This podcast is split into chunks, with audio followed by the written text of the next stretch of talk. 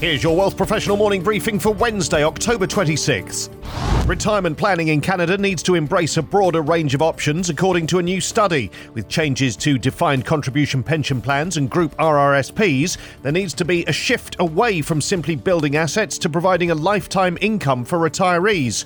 The CD Howe Institute report, Money for Life, putting the pension back in employee pension plans, notes that there's a growing membership of workplace pension plans, which have over $1.5 trillion in assets, and call for DC plans to help retirees better meet the challenges of the decumulation period, when they stop building their pension pot and start drawing down on it. The authors acknowledge emerging innovations, notably variable payment life annuities and advanced life deferred annuities, VPLAs, which pool the investment risk of retired employees within a DC plan and provide a monthly pension based on assumptions about investment and mortality experience, and is adjusted periodically to reflect the pool's actual experience. Meanwhile, ALDAs pay an annuity, which could start as late as the end end of the year in which a retiree turns 85. This option is limited to 25% of the individual's DC account balance and a maximum $150,000 being used to buy an ALDA.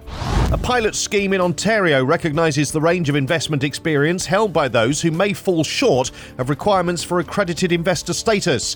While they may have the education and or relevant industry experience, these individuals are not able to invest in opportunities with a prospectus exemption. In Ontario, most capital raised from individuals in prospectus exemptions are accredited investors. To take advantage of the pilot, investors will have to self-certify that they've met at least one qualifying criteria and review and complete a risk acknowledgement form form confirming they understand the risks of investing.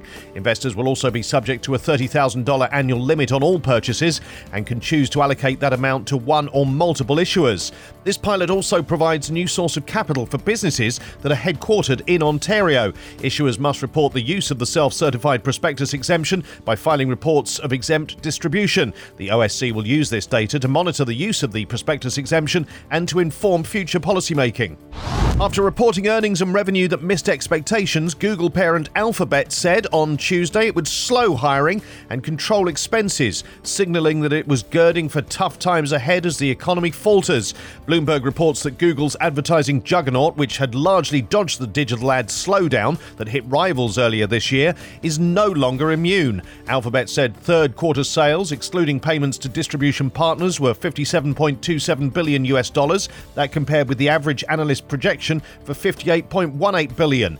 Net income was $1.06 per share, less than Wall Street's estimates for 125. The stock fell 6% during pre-market trading in New York on Wednesday after closing Tuesday at $104.48. Despite the fact that they're frequently written off as gimmicky fads, niche thematic funds are proven to be more robust than more mainstream funds. An analysis by Morningstar showed the theme focused funds have greater survival rates than traditional equities funds, which are more likely to be shut down. The niche strategies invest in everything from clean energy and AI to robotics and the metaverse.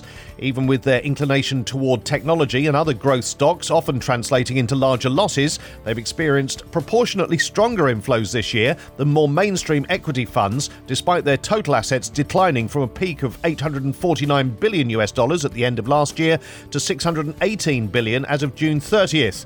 The results directly contradict the widely held belief that thematic funds are only made to entice retail investors when a certain narrative is trending, but unlikely to provide attractive long term returns. These stories in full at wealthprofessional.ca and in our newsletters. Plus, Chinese Congress shows it's still a good time to invest in this emerging market.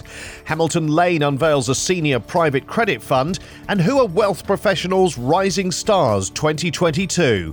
For Wealth Professional Canada, I'm Steve Randall.